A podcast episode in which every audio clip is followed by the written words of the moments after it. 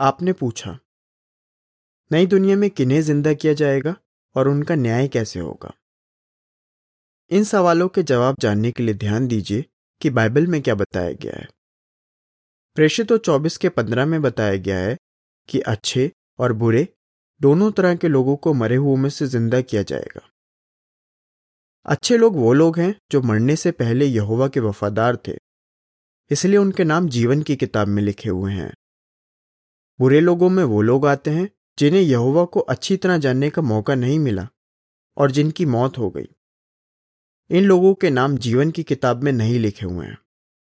यहुन्ना पाँच के अट्ठाईस और उनतीस में भी इन्हीं अच्छे और बुरे लोगों के बारे में बताया गया है।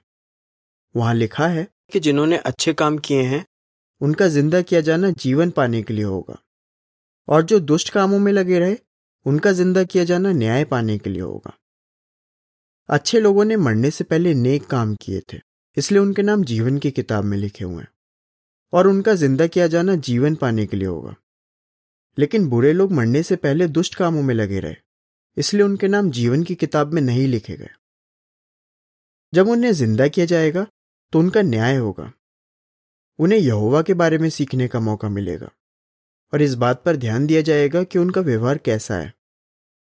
अगर वो खुद को बदलेंगे तो उनका नाम जीवन की किताब में लिखा जाएगा। प्रकाशित वाक्य 20 के 12 और 13 में बताया गया है कि जिन लोगों को ज़िंदा किया जाएगा, उन सभी को किताबों में लिखी बातें माननी होंगी।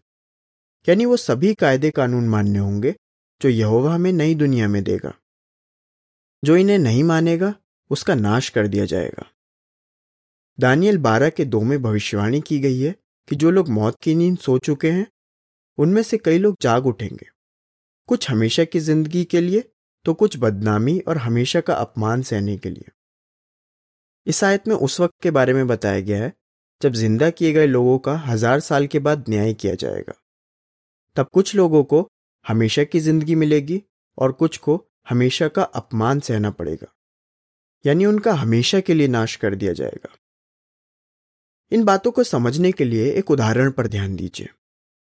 नई दुनिया में जिन लोगों को ज़िंदा किया जाएगा, उनकी तुलना ऐसे लोगों से की जा सकती है, जो किसी दूसरे देश में जाना चाहते हैं। जब कोई किसी दूसरे देश में जाना चाहता है तो उसे वहाँ की सरकार से वीज़ा लेना होता है। वीज़ा अलग अलग तरह के होते हैं। कुछ लोगों को ऐसा वीज़ा मिलता है, जिससे वो उस देश में काम कर सकते हैं, या वहाँ रह सकते हैं। इस वीज़ा से उन्हें कुछ अधिकार भी मिलते हैं, और कुछ काम करने की आज़ादी भी। नई दुनिया में जिन अच्छे लोगों को ज़िंदा किया जाएगा, वो इन्हीं की तरह है।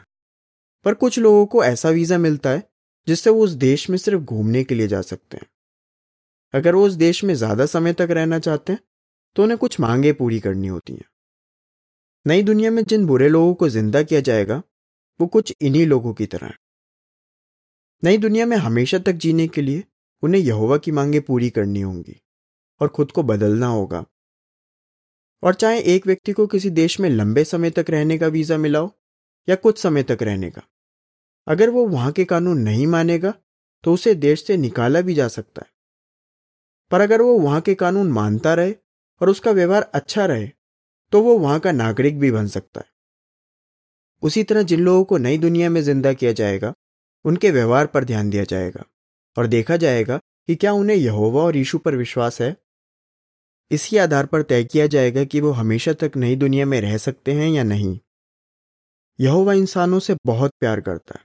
इसलिए वो अच्छे लोगों के साथ साथ उन लोगों को भी ज़िंदा करेगा जो उसके बारे में नहीं सीख पाए। लेकिन वो हमेशा न्याय भी करता है।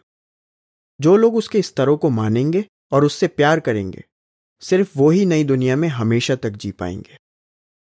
लेख समाप्त।